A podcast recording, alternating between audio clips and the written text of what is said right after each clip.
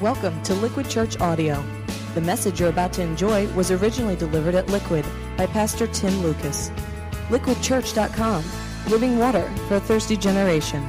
Now, we're live on the web. Well, when it seems like God isn't answering your prayers, I guess there's really one of two ways that you can respond. Uh, you could get bitter and angry and take it out on God, or just assume He doesn't care, He isn't listening, you challenge Him to a cosmic showdown, write them off, just kind of vent your frustrations that way. Um, or you can allow that, perhaps, just perhaps, you've missed some signs along the way. that, that maybe God has been listening and has heard your requests and has actually been responding to them all along. Providing guidance, actually giving you signs, but you've actually not been in a position or a state of mind to actually see or hear them. To actually hear his voice which usually is more of a gentle whisper than a loud roar, and you're the poorer for it. Does God talk back? I mean, we, we've said all along that prayer is a two way conversation between our Creator God and us, His creatures. Or as Jesus framed it, a father listening and responding to his beloved children. That's how Jesus framed it.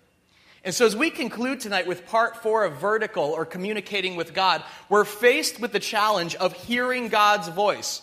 Now, many of you over the last few weeks have taken the risk of actually speaking to God. Some of you for the first time, some of you for the first time in a long time.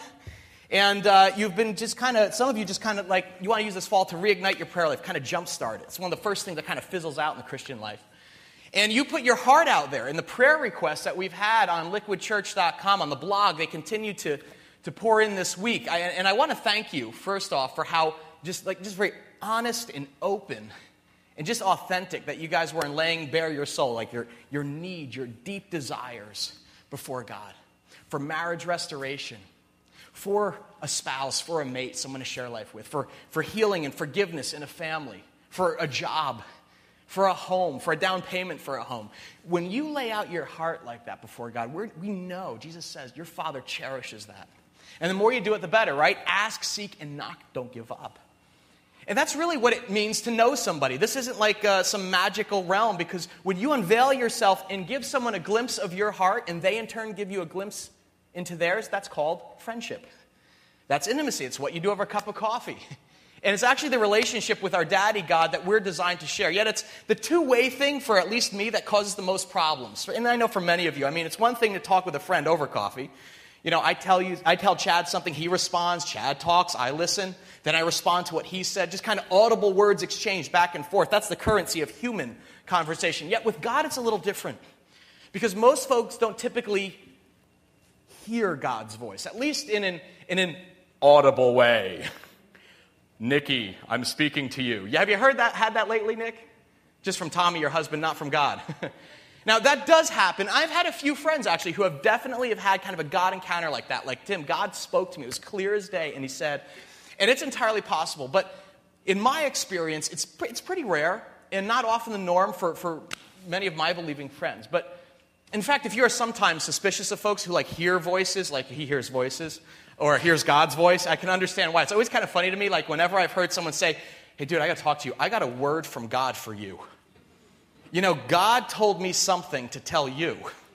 And whenever that happens, I'm always like, why do I always get the feeling that what's about to follow means more work for me? Like, if God spoke to you, why was he talking about me? anyway, God loves gossip. All right. Anyway, maybe you are someone who distinctly hears God's voice from time to time. And that's not how my, been my experience with God. And it's, and it's open, certainly, to abuses or distortions. So you have to be careful with that. But, but on the other hand, shouldn't we expect at least to hear from God regularly? At least get an impression or a sense of what He's thinking and what, what, what, to what we're praying? I mean, too often it is a one way street. I saw a perfect picture of this in the mall this past week.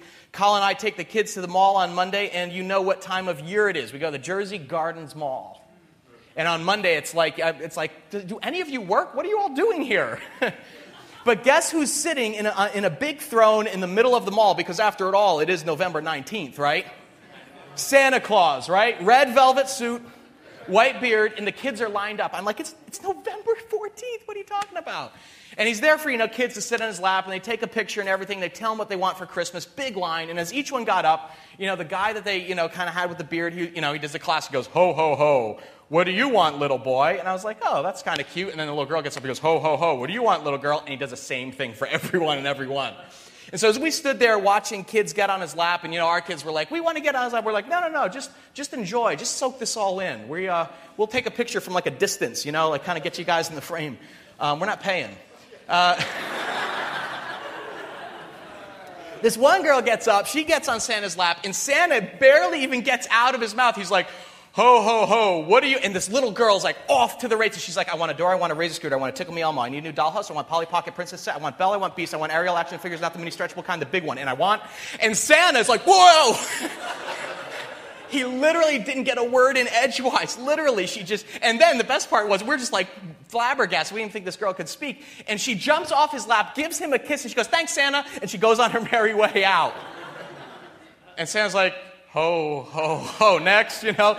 And, and I stood there watching that thinking, I wonder if that's how God sometimes feels when we talk with Him, when we pray. Like, it's a tender thing and all. And God does want us to make our requests known. But at times, it's like we cuddle up on daddy's lap and then just kind of rush through a laundry list of stuff that's going on in our lives, but, but don't really stick around long enough to even hear his response. I mean, do we ever really make ourselves available to hear what's on his heart? Unfortunately, that's rare for most of us. And so prayer becomes this monologue. Not a running, you know, not a true dialogue or two-way street where God gets to know us better and we get to know his heart as well. At the outset of the series, I asked you to rate yourself kind of on God's calling plan. Remember this? To kind of gauge your prayer life. We took a look at, you know, people with zero dial tone, never prayed before in their life, the hotline to heaven types like Chad, you know, or direct caller. Uh, most of us were in the, you know, five to six range, kind of, you know, my connection with God has moments of high clarity, but then they're like dead spots. I kind of go through there. And, um, and the challenge was to invest these four weeks this fall to grow, to kind of reboot your prayer life and go at least one click up and my guess is that your success in going to the next level is really based on two things. One, how honest you've been able to get in talking with God, and many of you have. That is awesome. How just regularly and openly you just kind of began talking to your Father and spending time starting the day. So I mean, you emailed me, you're like, I started the day four days out of five on my knees last week. If you've been coming, you know what the significance of that is. Kind of get out, of not let your feet hit the floor, but just right on your knees saying, I'm dependent, declaration of dependency this week. If you don't show up today, my day is a waste. Awesome. But the second piece is how well you've been able to hear his voice in response. Because that's going to get old really quick. and that's usually why, you know, good efforts at prayer kind of fizzle out. Because after a while, you just go like, I just, you know, it's, I'm doing all the talking. Do you ever hear what God's saying? That's where the rub is for most of us. How do you hear God's voice? How do you even put yourself in a position to do that? Well, I want to invite you to turn to our text for tonight, and it's in the Old Testament, in the book of 1 Samuel, chapter 3. And it's on page 433 in the Pew Bibles. Would you pass them down so everybody has a, a blue Bible in front of them? And um, Samuel lived in a time, this is actually a, a, about a boy at this point named Samuel. He became a prophet later on. But Samuel lived in a time when people were having a hard time hearing from God. And this passage will explain this, but this little vignette of a young man trying to tune in to God's frequency is instructive for us. A little bit more lights, Nick, just so people can see. Tiny bit more, thank you. I'd like us to read this together and then we'll unpack and see perfect, and we'll see how it applies to us. Okay, so 1 Samuel 3, we're going to look at verses 1 through 11. And let's read the message version that's in the right hand column under the heading Speak God, I'm ready to listen. Verse 1. The boy Samuel was serving God under Eli's direction. This was at a time when the revelation of God was rarely heard or seen. One night, Eli was sound asleep. His eyesight was very bad, he could hardly see. And it was well before dawn. The sanctuary lamp was still burning. Samuel was still in bed in the temple of God where the chest of God rested. Then God called out, Samuel, Samuel. And Samuel answered, Yes, I, am here. And then he ran to Eli, saying, I heard you call. Here, here I am. And Eli said, I, I, didn't call you. Go, go back to bed. And so he did. And God called again Samuel, Samuel. Samuel got up and went to Eli. Oh, I, I heard you call. Here I am. Again, Eli said, Son, I didn't call you. Go back to bed. Now, this all happened before Samuel knew God for himself. It was before the revelation of God had been given to him personally. And God called again, Samuel, the third time. Yet again, Samuel got up and went to Eli. Yes, I heard you call me. Here I am. And that's when it dawned on Eli that God was calling the boy. So Eli directed Samuel, Go back and lie down. If the voice calls again, say, Speak, God. I'm your servant, ready to listen. And Samuel returned to his bed. Then God came and stood before him exactly as before, calling out, Samuel, Samuel. And Samuel answered, Speak, I am your servant, ready to listen. God said to Samuel, Listen carefully. I'm getting ready to do something in Israel that is going to shake everyone up and get their attention. And we'll just pause it right there. Talk about some issues with hearing God's voice. and I can't blame him. He probably was, you know, young, maybe not even in his teens at the time. But a little background is in order here. See, this is a historical account from the Old Testament. It was kind of unusual for another reason.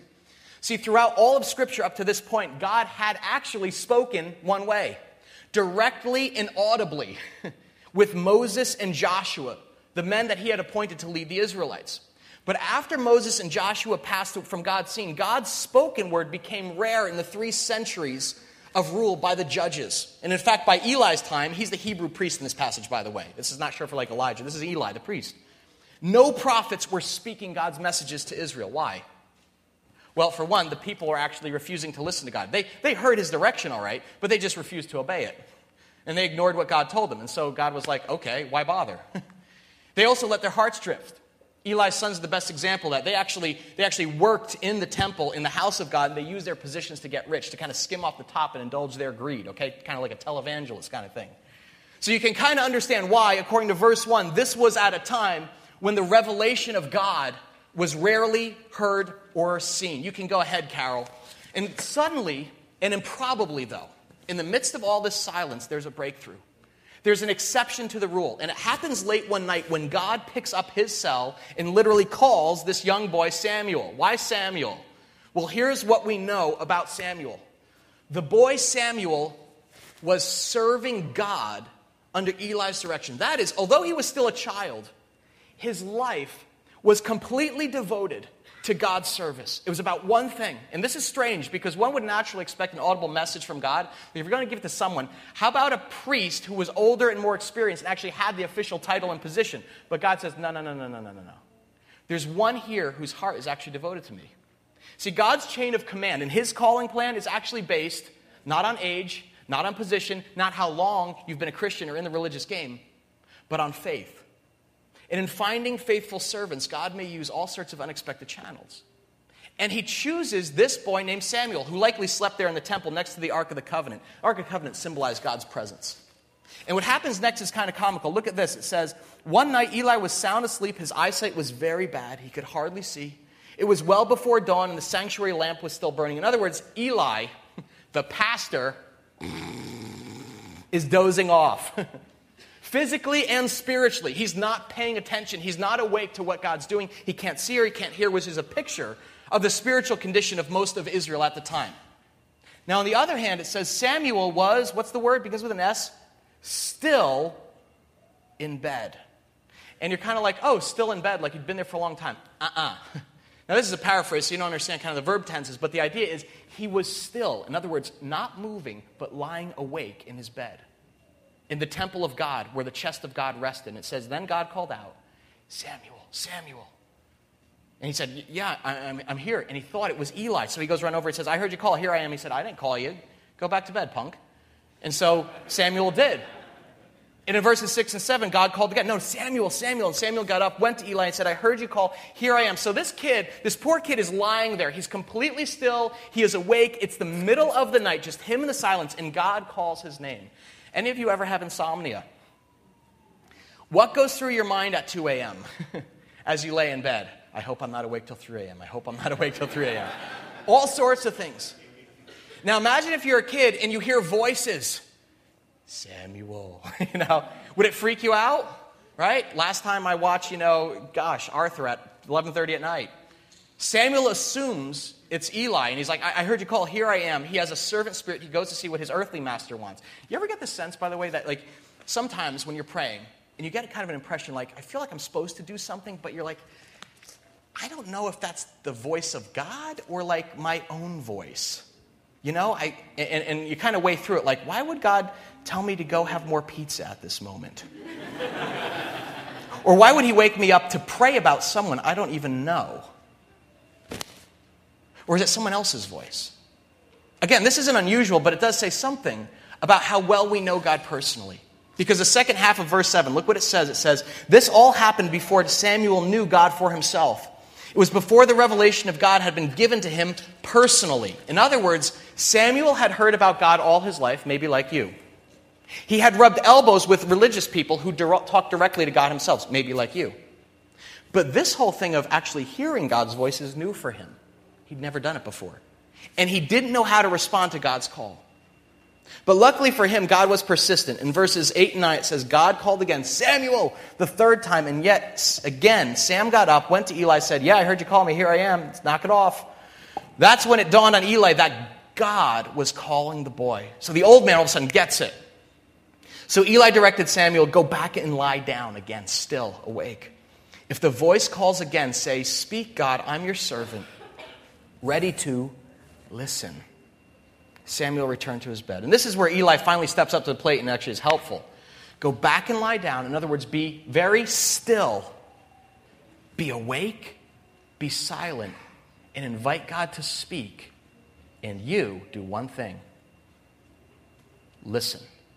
If you hear this voice again, you say simply again, Speak, Lord, your servant is listening.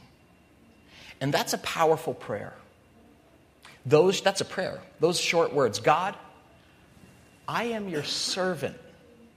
In other words, my life is at your disposal, and I want you to use me. I am here to listen. That's the only thing I'm doing here today, Lord, here to listen. And there's something about that short but earnest prayer that opens us up to God in new ways. Verse 10 says, Then God came and stood before him exactly as before, calling out, Samuel, Samuel. And Samuel answered, Speak, I'm your servant, ready to listen. And God said, Listen carefully, I'm getting ready to do something in Israel. It's going to shake everyone up and get their attention. Folks, in this little vignette, a slice of a little boy's life almost 2,500 years ago, we gain powerful insight into how we're to position ourselves to actually hear from God and to be used by God to actually answer His prayers. Did you know that? That God has prayers. That is, He has desires and dreams for the world too. Not in a needy way, like He's got needs, how can we meet God's needs? But He has desires for your life, for our little church family here, for our world. He is actually intimately involved and wants things to go a certain way. And that's why Jesus instructed us to pray, right? Your kingdom come, Father. Your will be done on this earth as it is in heaven. In other words, God has a will or a plan, and He wants to see it carried out in the lives of His kids. And if we learn anything from the life of Samuel, it's that God is always speaking to us when we least expect it. He calls each of His servants by name, but too often we're not still enough to actually notice. Or we get a vague sense of it, but we don't respond. Or we aren't actually willing to take the time to contemplate what he's asking us to do. Why? Well, for starters, a lot of times we have a lot of the wrong purposes in prayer. That is, and tell me this isn't true, and don't, you know, have to feel guilty about it. But most often, when we think of prayer, we've talked about for three weeks, we tend to think prayer is all about who? Me.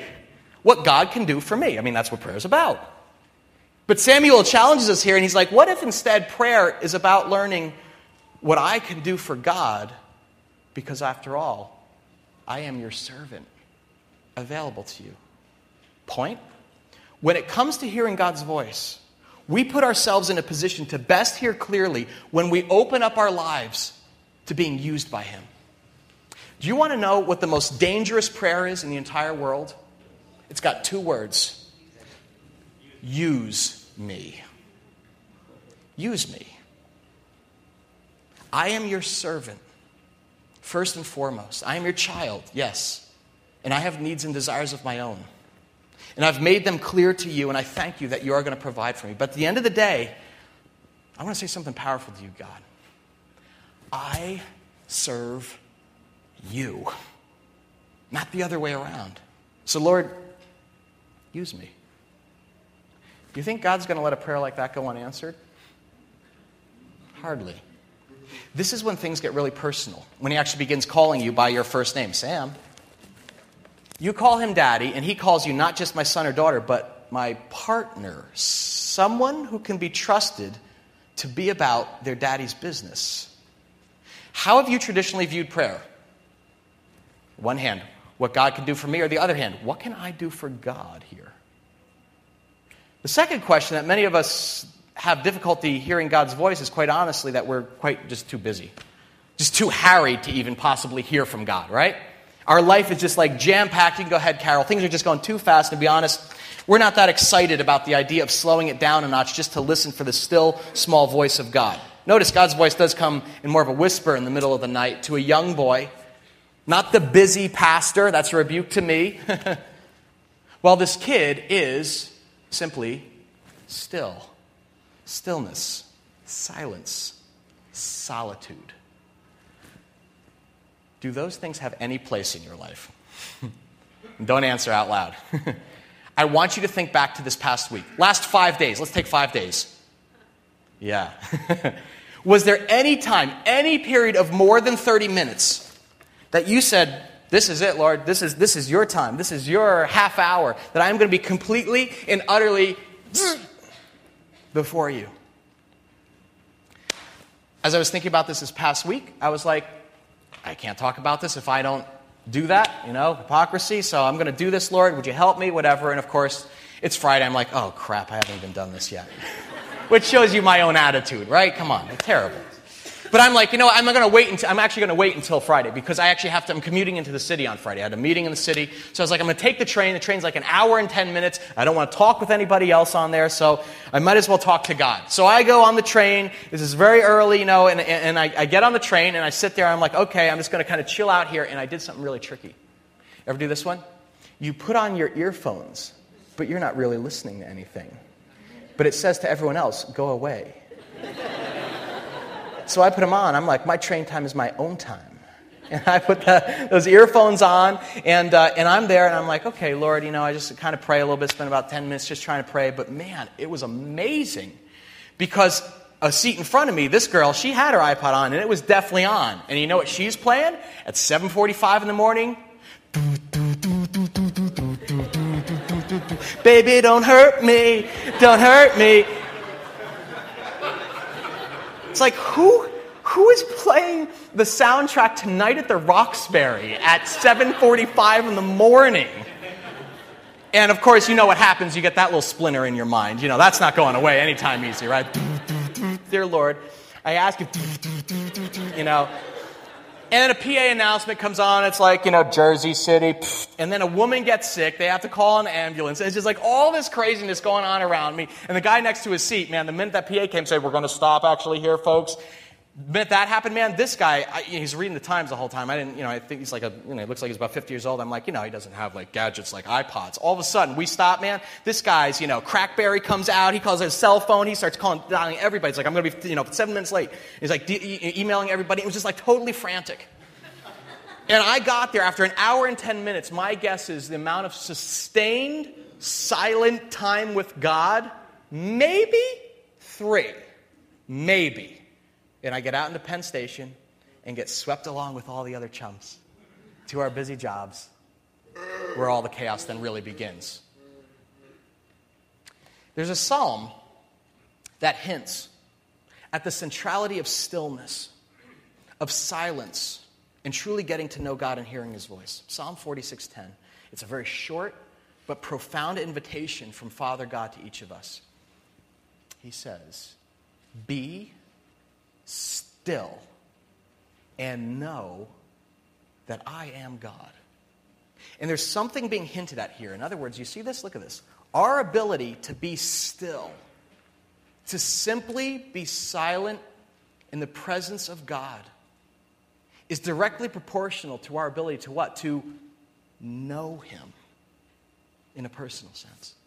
And everything in modern life sets itself against this. iPods, you know, Blackberries, email, voicemail, IM, beepers, pages, we're constantly on call. I turned off my voicemail the other day at the mall, and what comes through? Someone text messages me. More voices than ever going into our ears, and yet hearing less and less of the one voice that truly counts. So, what is being still? I mean, it really is about practicing a discipline. I never thought of it this way, but the practicing the discipline of silence, of solitude, of actually turning off all the gadgets, all the pressing concerns of the day, even turning off my mind, because sometimes our prayers are just kind of reinforcing all the craziness in our lives. And stepping out of the office, out of our home, out of our routine, and putting ourselves in a position to pay attention to what God is doing. And this can be excruciating. For many of us, being alone or quiet can be scary. Yet it's essential if you're going to know God and hear His voice in a way that actually reveals His heart and His plan for your life, His purpose for our days. But on the other hand, I hope you hear this as an incredible invitation from your Father. Because it is an invitation to just kind of pull away.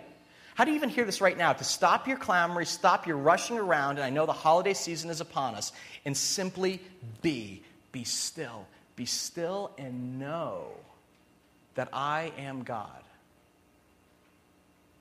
In fact, if I even said right now, that's the message 20 minutes, there will be sustained silence after the man child is banished from the room. No, just kidding. just kidding. Totally kidding. You are welcome. Wouldn't you be like, oh, for heaven's sakes, Tim didn't do a message? That's going to be a colossal waste of time. Let's get on with the last song. Just kind of get on here because, you know, I, I am, we're meeting them at Chili's at 6.30. How quickly does your mind go to that? When we, this is about putting our lives into perspective, folks, because when you spend time, when you are actually quiet before God, which I had the chance actually to do yesterday, the kids was away for a little bit, I had a wedding to do, but I had a chance, a little bit of time away for myself. And I just spent time like, Lord, I am here. I am ragged. I got some cracks. I feel like I've been ripped this whole week and just kind of, would you just fill in the, the, the tears? You're going to have to repair some things here in me.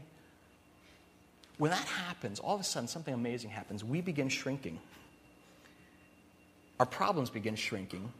Our spirit begins calming because God is Lord over all. That's actually the rest of this verse. Be still and know that I am God. I am exalted among the nations. I'm exalted over all the earth. And everything begins shrinking back to their true size. And we realize Abba has his hands in everything. And I get a break. And this is kind of interesting. Because the, the Latin, anyone know Latin here? Then you won't know if I'm lying or not. This is true. The Latin imperative for be still is vacate, from which we get the word, what do you think? Vacation.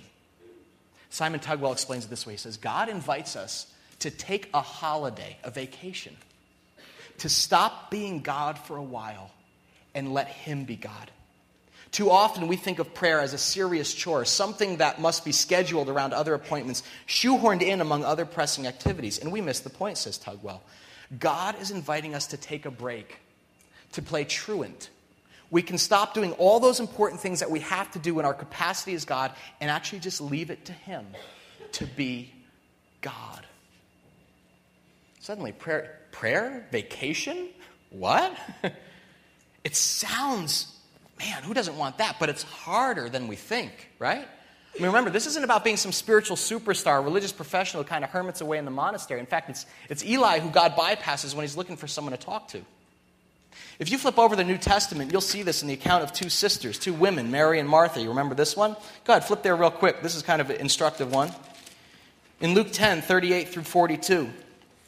Again, God appears on the scene because no one in Israel is picking up his calls, and so he actually sends his son for like an in person visit. And so Jesus shows up, and Jesus and his disciples were on their way, and he came to a village where a woman named Martha opened her home to him. She had a sister called Mary who sat at the Lord's feet listening to what he said.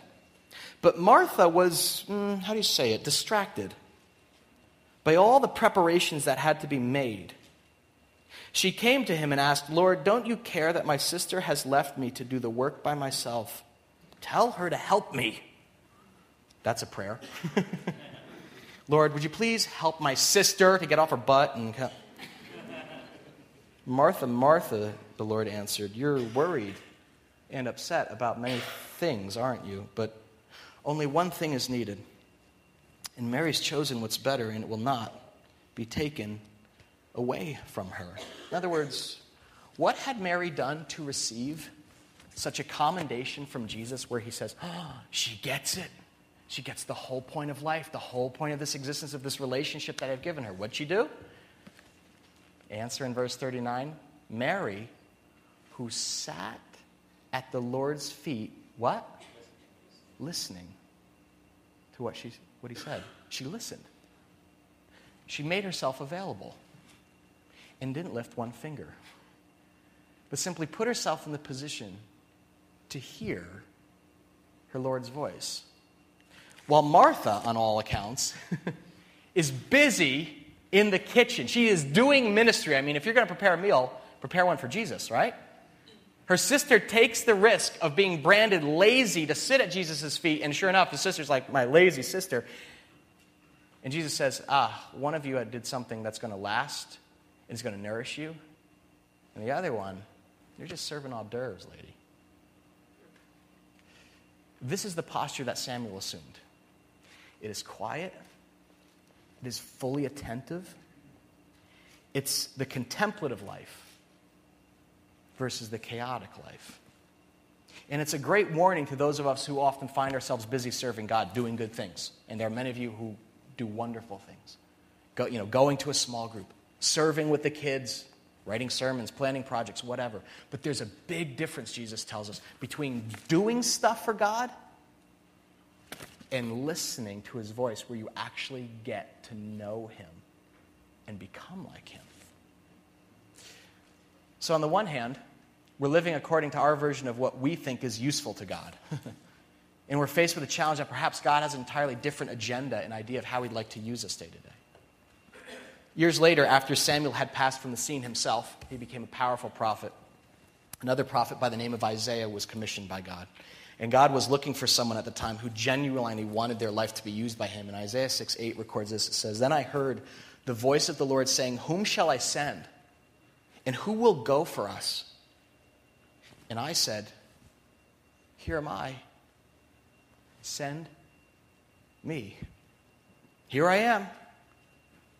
Lord, speak, for your servant is listening. Use me. I want to know you. I want to be of use to you. I want to be a servant who takes the time to be still enough to hear your call to me and brave enough to respond. So when God speaks to us, folks, it's not always in the most direct, do this, don't do that kind of thing. He's not a dictator, He's much more gracious. And He often likes to probe us to see if He actually can trust us to come through for Him and be the answer to His desires. So a lot of times He'll ask a question of us Who should I send? Are you willing to be the answer to my prayers? I've heard your request. I got it. You know, I'll think about the Lexus. Let me give me some time. But are you willing to actually be the answer to my prayers? Because I have desires that my kingdom comes and my will gets done in this earth. And I want to see if you're into that. As I alluded at the beginning, prayer is not just about making our hearts known to God, but about God making his heart known to us. And when those hearts meet, when they collide, and in a mysterious way that can only happen through prayer, when they meld and become like one in heart, that really is truly knowing someone, isn't it? That's intimacy. One fleshness, two minds become one will, two hearts become a singular passion, and we are changed by it. Point is, when God called to Samuel in the temple and when God called to Isaiah, who should I send? Listen, we realize he's saying, I want to answer some prayers, and I want to do it through you. In other words, when you pray a prayer, are you willing to be part of the answer? I actually have this written on a yellow post it note stuck to my computer screen. Can't remember where I got it. It says this Never pray any prayer that you're not willing to be the answer to. How many prayers would that have eliminated for you this week? It's amazing when you think about it. Because if you think about it in light of all we've been asking God about over the last month as a congregation, it's quite a challenge. In other words, I heard you. Oh, you want your marriage to be healed. How willing would you be? I know you've been hurt to take the initiative and actually be the one who reaches out and extends the olive branch. To break the wall of silence that's been erected. Whoa, whoa, me? Well, Lord, that is not my fault. I know, I know. The only thing harder than hearing God's voice is actually responding to it. Or maybe you've been praying for something that you know is on God's heart. I pray for the salvation of my family and my coworkers. I mean, Lord, I love those guys. I just want them to come to know you the way I do. And God's like, awesome. I want the same thing. Question for you Are you willing to be the answer to both our prayers? And take a risk and share your faith openly with them? Or are you just kind of waiting for someone else to do it? Never pray any prayer that you're not willing to be the answer to. God has desires. He has dreams of his own, and he wishes to share them with his children. That's natural of any parent. And scripture says that the eyes of God actually move back and forth throughout the land, over the whole world, searching, scourging the place for someone who dares to pray the two most powerful words in all of the kingdom use me. Here I am, Lord. Your servant's listening, and I want to hear what's on your heart, and I want to do something about it. We've done some praying over the last year as a church and um, just kind of asking ourselves what it is that God wants us to be about, right? What does He want us to invest our time and our lives, our energies towards? Because it's not just about what we do on Sunday, but about making His presence visible in the world around us. That's what the kingdom of God is about. And if you spend any time at Liquid, you know pretty quickly that we're a church that's passionate about, for instance, outreach, about serving the community around us, not just because we're kind, but Jesus came to serve. And we're committed to evangelism, or just kind of spreading the news that God loves all people, accepts them just as they are, no strings attached, to people who don't know about it yet, who have a distorted view of God that thinks He's judging me, He wants to punish me, He wants to just hammer me.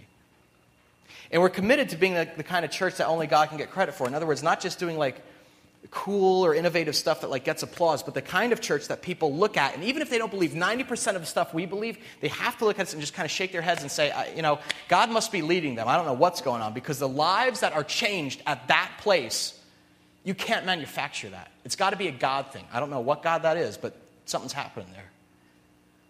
Outreach, evangelism, and growing people, changing lives from the inside out. And the reason those things are close to our heart is because we've spent some time listening to God. Actually, reading His words and praying about it. And He's clearly revealed that these are the things that He's about. And so, as we were thinking of a way to kind of conclude our emphasis on prayer this fall, we want to share with you our prayer list. This is a prayer list actually of, of my own. And in fact, it's in your um, pews there. Is that right, Mike? I think we actually have some, a stack of them, and I want you to pass them out. Looks like a skinny. Mike, you got those? Where are those at, Mike? On the right side of the aisle, on the outside of the aisle. Would you pass those down? This is not just any prayer list. This is not a catalog of all the personal concerns that so many of you shared on the Liquid Church blog, which were awesome. But rather, it's a list of the things that we know are first and foremost on God's heart. And we wanted to share it with you because we're a family, so that it can invite all of us to unite together in prayer for the things that God wants to do among us in the months ahead. And this is some stuff that I'm personally praying for. And it's also a list of the prayers that quite possibly some of you might be the answer to. You'll notice that the first is outreach. If you open this up, we've just got three. We're like, let's not just get a laundry list, but let's just put a few of them here. You'll notice that the first one is outreach.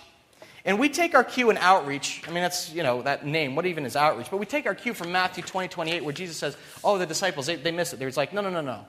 I did not come to be served. That's not the kind of king I am, but I came to serve. And so that's one of the things that you know we do quarterly.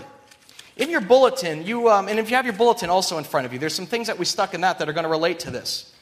Many of you signed up last week for our gas buy down that is happening next Sunday Gas, Grace, God's Love. In other words, we rented out the Exxon right down here on Valley Road, two miles away, and $4,000 of gas we bought so we could serve, hopefully, between three to four, maybe 500 of our neighbors giving them free gas, not free gas, 99 cents a gallon, it's the best we could afford, and actually just washing their windshields and just loving on them and giving them hot cider and coffee, and that's it. Why? Because God cared, we care. That's it. And the neat thing was last week, many of you picked this thing up, this, uh, this flyer, and you filled it out and you signed up maybe for the hospitality team. You're like, I can do it. I could actually, instead of going to a service, I could serve them next week. And some of you served that, signed up for the car service team. You're like, oh, I'm going to wash windshields. And some of you were like, I, I could be a friend. I'm not afraid to talk to people. And I'd be happy to tell them that we're doing this because God loves them. It's a big deal, but I can do it. And some of you signed up to pray for people. In other words, we know that God's going to bring people who have cares and concerns that they wonder if anyone else cares about. And they may be thinking they're going to get free gas, but they get something better. They get touched and encouraged by people who have been intimate with God. So the neat thing is, we had about 180 people sign up for this. And um, last week, but we know not everybody got a chance to. You'll have another chance to sign up for this tonight. After you pray and think about this and think, might God want to use me next week? Not, I wouldn't, I don't know, on Sunday, we're not going to have church, so I could probably, we could probably go down the shore, uh, you know. Not now, but, or to the mountains, whatever it is. Pick your season. Um, but I wonder if I should be there because God, do you want to use me that day? Speak for your servants listening. We had a newspaper reporter call this week. They got a hold of this flyer somewhere.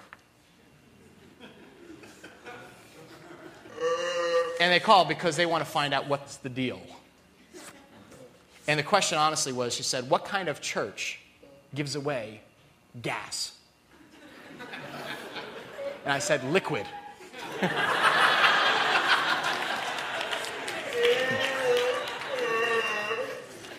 Our goal is that we hope to serve at least 500 people who have never been touched by people who care with God's love free of charge and just care for them, love on them, and pray for any concerns or cares they have, and just show them that someone cares, and then actually invite them to church in December. And so, our prayer, what we're asking you to pray specifically for this week is God, how do you want to use me to serve my community? And if you signed up, you don't have to do that again tonight. If you didn't sign up, you can just check the box and put this in the offering when we close in a few minutes. Or maybe you can't make it next Sunday. You're like, you know what, though? It's not a week off for me. I'm praying. I'm totally covering you guys. I'm going to ask God to show up. And I'm going to ask His Spirit to be there, to protect you guys, to be with the people, to touch hearts. Because that's one of our core purposes, that God's desire is that we serve others just as Jesus served. So, are you the answer to His prayer? Now, the second prayer emphasis that we have on here, as you notice, is evangelism, or taking up Jesus' mantle of reaching out to our lost friends, family, and neighbors and share with them the good news that actually there is a God who cares and wants to talk with them. And God's has made this desire known in Luke 14. This is a great, I can't even get into this parable, I preached that one time, but it's in, Jesus says, Go out to the roads and the country lanes and make them come in so that my house will be full. In other words, God's deepest desire is that people come to his house who don't even know him, welcome to the feast, get to rub elbows with some of his people and say, oh my gosh, they're not totally insane after all. There is a king who cares, and these people aren't just drinking Kool Aid. I have to rethink my life. We got a pretty simple strategy for that. You probably know what we call it. It's our invest and invite strategy. It's not that complicated. It's do you have a friendship with someone who doesn't know God? I hope so because that's your most important relationship with your coworker, with your friend, with your neighbor. And actually, you're going to leverage that. And when that happens, it's a simple thing. Inviting them to church, amazing things happen. Last month, we got an email from a gal who um, someone reached out and invited them actually to, uh, to our, um, our previous series. Uh, actually, it was the beginning of the prayer series, the first week. And um, we send out, I sent out an email just saying, hey, I'm so glad you came. Is there anything we can do for you? How was the service? Did you like it? What would we do wrong? How can we help you? And, um, and she wrote, she said, hey, Tim, thanks for asking. Yes, on all counts, I found your church um, meaningful, very relevant, and I had a great time. I live next door to Matt and Liz, who shared their excitement and enthusiasm about Liquid and how really different church can be. My daughter Haley, who's age four, attended Liquid Kids a few times with the Wiley's kids. And I was finally able to attend for the first time on Sunday. In a word, wow. Wow, wow, wow, wow, wow. For some reason, I had a constant stream of tears welling up in my eyes during the service, which has persisted periodically since Sunday. See, I was so touched by the sense of community and excitement the amazing soul shaking music, and a message about prayer that establishing a connection to God is possible for anyone, I was one of those too embarrassed to admit to be on the zero calling plan with the dial tone, no connection happening whatsoever. For most of my life, I've had a hard time accepting the truth of God. I thought church was for the birds. And there must be something either wrong with me or wrong with the billions of people who believe. When you share the nuance of what Jesus taught, in particular that Abba means daddy, and all the other angles from which we explored why people may have a hard time praying and just making time to be yourself with God, it helped me overcome some of the barriers I didn't even realize I had. I'm not quite sure I'm entirely there yet, but I'm looking forward to hearing more in the weeks to come. Thanks for all that you do. And I said, Jill, I didn't do Jack. The Wileys took a risk, and God's Spirit did the rest. That's what it's about, folks. Investing in relationships with people who aren't here yet, and simply inviting them to come to a place where God's Spirit is given permission to move. Who are the other Jills in your life? Who's Jill in your life? Where has God strategically placed you to make an impact? Where are you going to be tomorrow, Monday? What faces come to mind? Who is going to be in your classroom? You're going to have another chance in two short weeks on the 3rd of December as we kick off a special Christmas message series called Experience the Nativity. And I want you to pull this one out of your bulletin right now. Because we give you a tool. We're like, we don't just tell you about church, we want to say, hey, Christmas, we know December, people are more open than ever to come to church. We know that for a fact. And so we wanted to do something that touches people right where they're at and gets them to see Christmas through fresh eyes. This one is actually going to be based on the Nativity story, which is a major Hollywood film that is currently coming out. And I'm going to ask Carol if she would go ahead and play that trailer for us.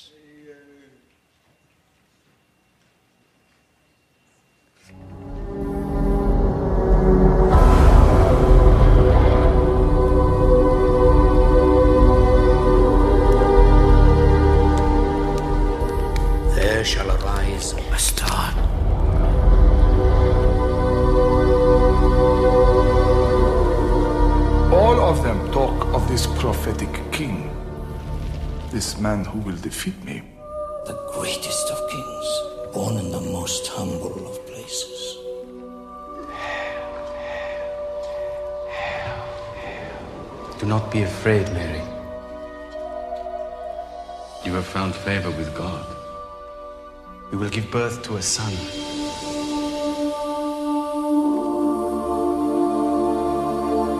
Elizabeth, why is it me God has asked? I am nothing. Oh, child. A husband has been chosen for me. How was he to believe this? Do you know how much disgrace you have brought upon yourself, upon Joseph, Mary? I have broken no vow. Women have been put to death for this. You believe me? Yes, the angel came to me in my dream.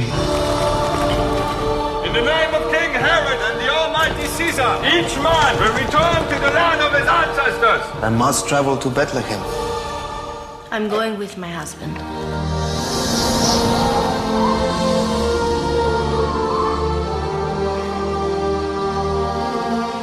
We raise such a child? I wonder if I will not even be able to teach him anything.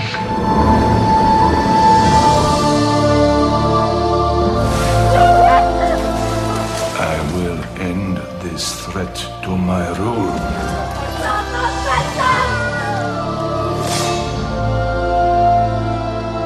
I ask not your home, but any place you have. Please, in the place for us.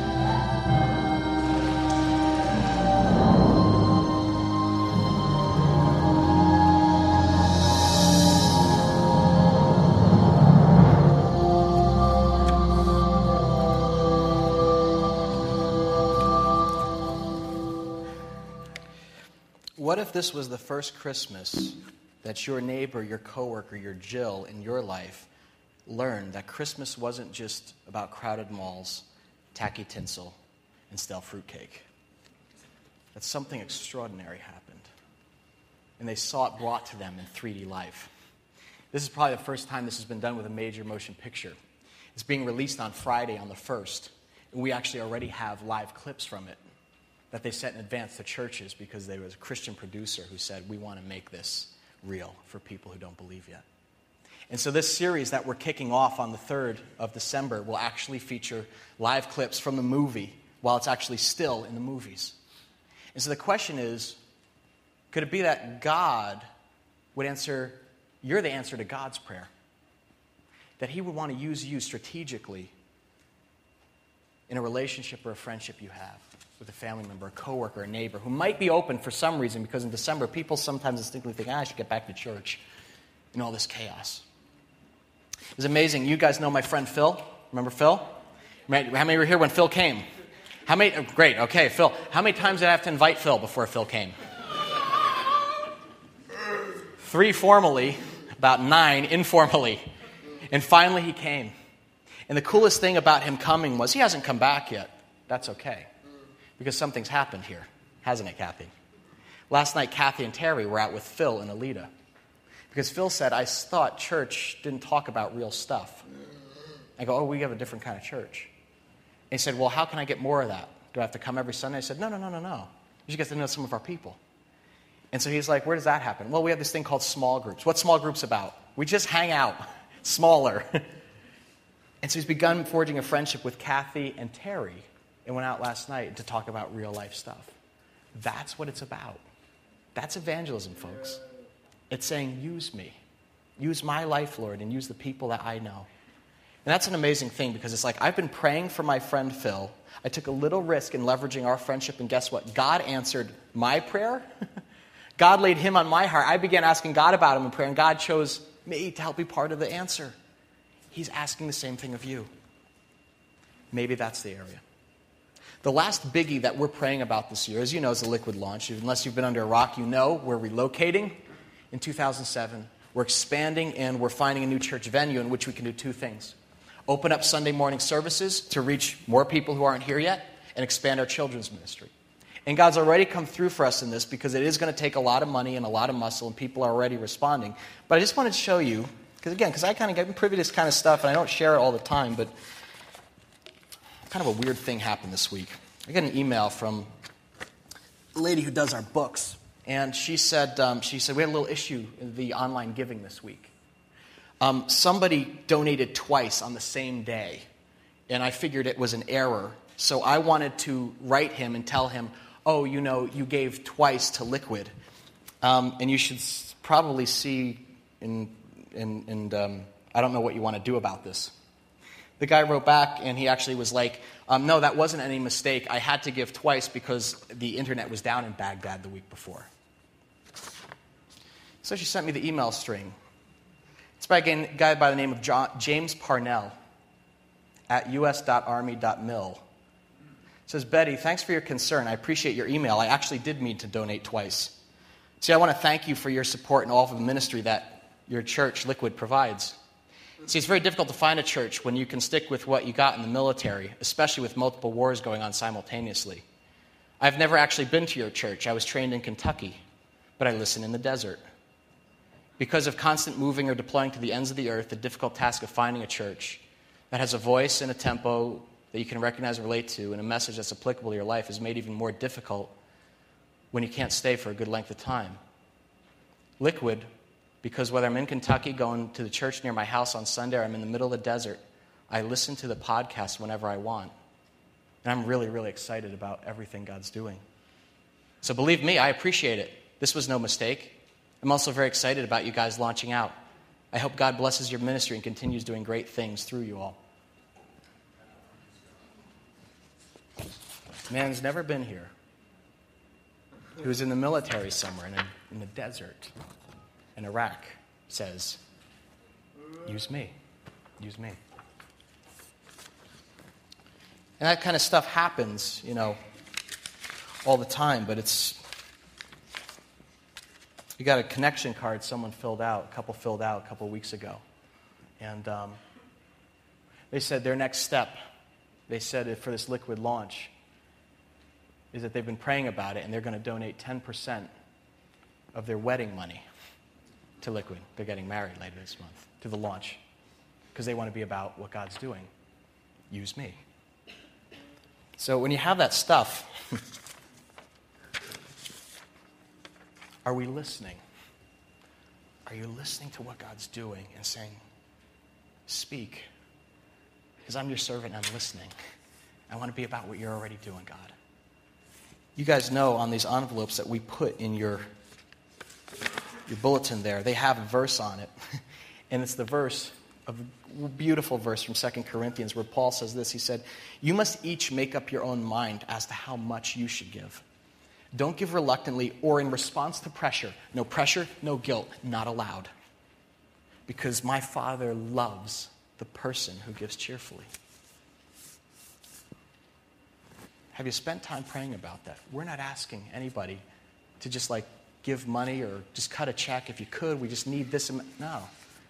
We're asking something more dangerous. Would you pray and ask God what He wants you to give this Christmas? Maybe it's not even money. Someone came up to Mike this week and was like, I have, my dad was talking with me and he's like, he has some stocks and like he doesn't, he wants to get a tax write off for them or whatever. He's like, you guys take stocks? And we're like, do we take stocks, Mike? Yeah, Mike's like, yeah, we take stocks. so if you have that issue, you see Mike. Never, ever pray a prayer that you're not willing to be the answer to. Outreach, evangelism, stewardship. Those are three things we know are on God's heart. Are you willing to be still enough to hear his voice and say those risky words, use me? Because maybe, maybe he will hear your voice and respond to your call. And that's when the adventure starts, folks. We want to end tonight by taking some time for silence, appropriately slow, just to clear some room for God to speak to you. If you have a pen or a pencil or something, you can have it in front of you because maybe He's brought to your mind the face of the persons, your Jill, who He wants to reach this December. Who are you going to invite on 12 3? And write it in right here. You're not going to hand this in, but if God's burning that person on your mind, write it down. Write their names in your prayer list and bring that invite card with you to work tomorrow, by all means, for heaven's sakes. Say, you know what, we'll go actually with you to dinner on the, on, on the first. We'll go out to dinner on Friday, and then you come hear this message on Sunday. Or if you haven't signed up for the outreach, you can do that tonight. Fill out your form, put it in the offering. Or maybe God's been speaking to you about financially partnering with us, reaching those who aren't here yet in 2007, and you just need to hear from Him Lord, how much? How, what do you want me to do? What am I supposed to do to help grow this church? So take some time right now to listen for God's voice. Whatever impressions that He gives you, I want to encourage you to write them down and don't leave without doing that. And then you take this prayer list home. This is one of those you stick on the fridge. All right? Don't throw it out. We don't want to find them under the pews. Tape it to the bathroom mirror, use the magnets, put it on the fridge, and pray. Would you pray about it this week? What God's doing in us as a family. But for now, let's be quiet. Let's just have some stillness so that we can hear from our Father.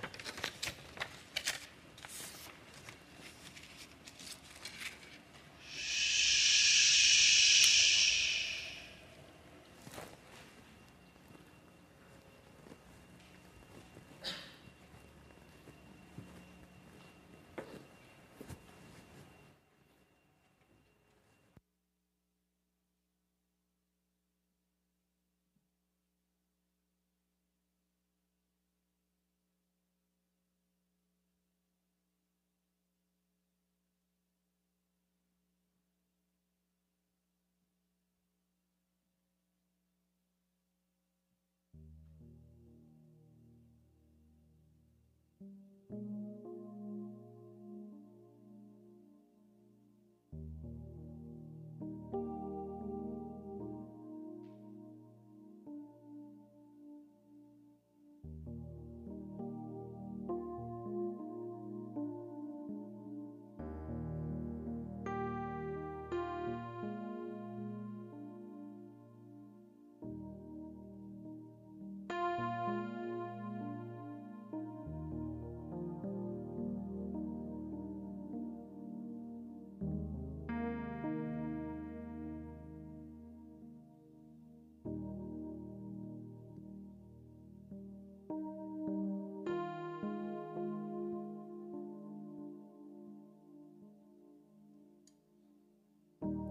still and know that He is God. Be still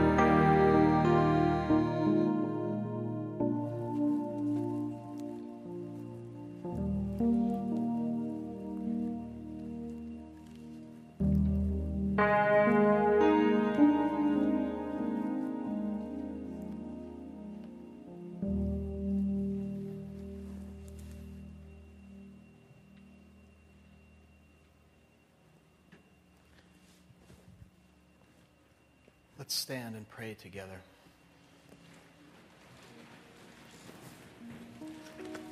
If you can hold up this prayer list, that's our family prayer list. You just hold that up. You want to hold it up? If you got it, got it? Hold it up. I want to see them.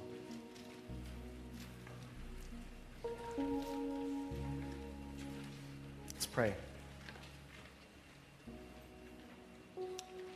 Lord, we want more than anything be useful to you. And so we say, Lord, use me. Let's say that together. Use me. Amen. Be seated. I'm going to dismiss you now. I'm taking the risk of disturbing what God's saying to you. Quickly mention um,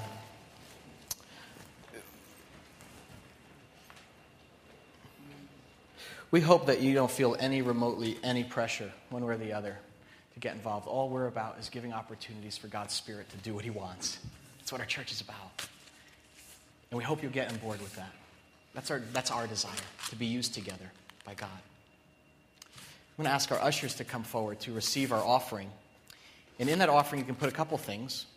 You could put your, um, your sign up for the, um, for the gas buy down because there is no service next week. I hope you don't show up at church. But I hope you're there and you actually will be the church out in the community two miles from down here. You guys can go ahead and, and pass those, those, uh, those bags. Or you could put um, your offerings, your tithes, whatever it is that you support our ministry with, and we're grateful to that. But we want you to know this is a, this is a, this is a special offering that you can hand in at any time, and we'll be collecting through the 31st. Um, you can send it in by mail. These are no postage necessary, so you literally just drop that in the mail, and, uh, and we'll pay the money on that. But we thank you for your support of that. Um, you can go ahead, Carol. Just a couple of other items um, as the ushers uh, come down. Go ahead, Carol. One more. Keep going. We know that. Oh, yeah, 10 to 2. Um, next week, because we've already had, like I said, about 186 people sign up, and we'd expect more tonight, it'll probably be over 200 people. We're going to do it in shifts so that you actually have some hand to hand contact with the people who we're serving. We don't want to overwhelm people and have all 200 people show up at once. Glenn was a little bit worried about this. And we'll have some police there who are doing car management and kind of crowd control. But you'll be getting an email by Tuesday um, with directions as to what team you're on and whether you're going to come from tw- 10 to 12 noon or you're going to come from 12 noon to 2 p.m.